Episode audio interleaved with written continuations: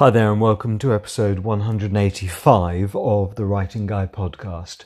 I'm Scott Keyser, the Writing Guy, helping smart professionals to find their voice, write human, and get the results they want from the words they write. Um, a couple of weeks ago, um, in fact, yeah, uh, actually a week ago, uh, I ran my first face-to-face um, in real life, I R L, in real life, classroom-based workshop, uh, one of my Rhetorica workshops for the first time in, well, at least eighteen months, possibly two years. And um, it was, but it was significant for another reason, because it was the very first time that I've shared my new fifteen Rhetorica persuasive writing techniques uh, in a, in a workshop, in a live workshop.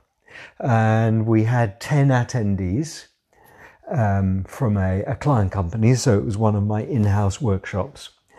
And I have to say that the fifteen techniques went down really, really well. So just to, I think I've mentioned these before, but um, so I've reduced the Rhetorica toolkit from twenty-one to fifteen techniques, comprising five planning, five drafting and five editing techniques, expressed in three five-letter acronyms, which are STORM for planning, structure, timing, objective, reader and message, SCOT for drafting, which is shorten your sentences, cure nounitis, omit needless words, turn passives into actives, and trust plain English, that's drafting.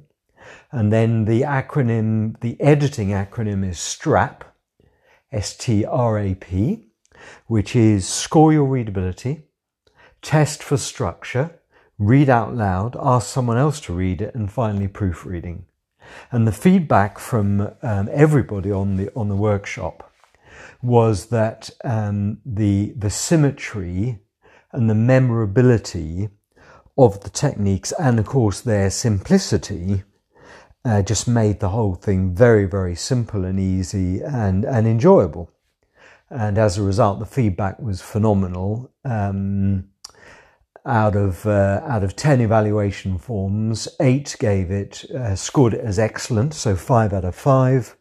And then there, t- there were two very goods, which equates to an overall satisfaction level from the group of ninety-six percent, uh, which I'm obviously well chuffed about. Um, it was really interesting as well, because one of the one of the attendees, who shall uh, let's call him John, um, came in. Um, he was one of these people, at least initially, he sort of had the sense about him when he walked in that, you know, what am I doing here? Why why am I? You know, can anybody really teach me anything about writing? I'm not really sure what I'm doing here. I'm already a good writer. Blah blah blah. And interestingly, um, and maybe predictably, when I asked him to assess his confidence out of ten for of his in his writing, he very boldly gave it a nine. Now, I'm sure there was a little bit of sort of, he was trying to be a bit of an agent provocateur, and there was a bit of a bravado and bravura in there. Uh, but nonetheless, I, I went with it, and um, I said, "Oh, John, you know, that's a very that's a very healthy and confident score. That's great. Why, you know, why so high? And and what are you even doing here?" And he turned to me and said, "Yeah, well, I was wondering the same thing."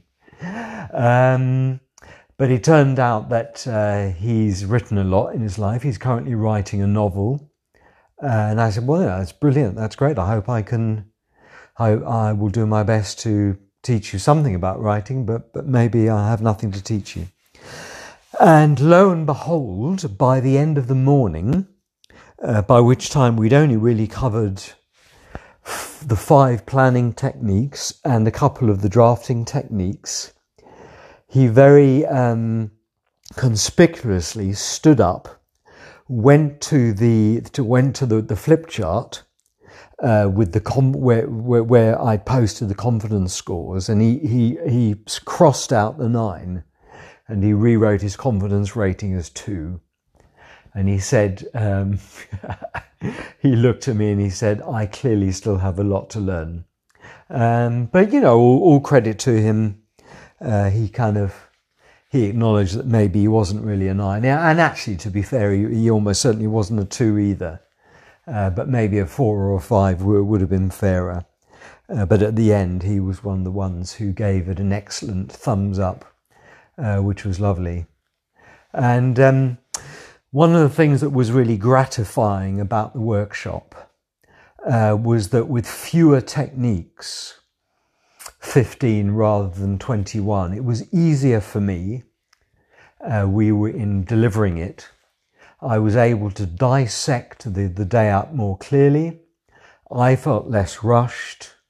Uh, we were also able to go into more depth in each of the fifteen techniques, uh, and it was, as a result, it was more instructive for the for the attendees, and um, and it gave us time at the end for them to practice applying the techniques to their own piece of writing.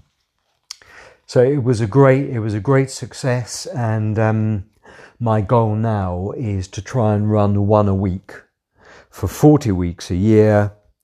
Um, so one Rhetorica in-house corporate workshop for up to twelve people for roughly forty weeks a year would do me very nicely, thank you. So I'm going to leave it there for now. What, if anything, um, what does that mean for our writing?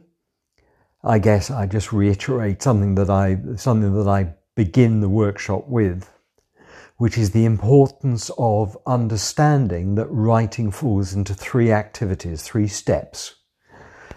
The first one is planning, and only when we have our plan must we must we then start drafting, which is the technical term for writing, and only when we've completed our first draft do we then very consciously and advisedly pull on our editor's green eye shade and start editing and checking our work.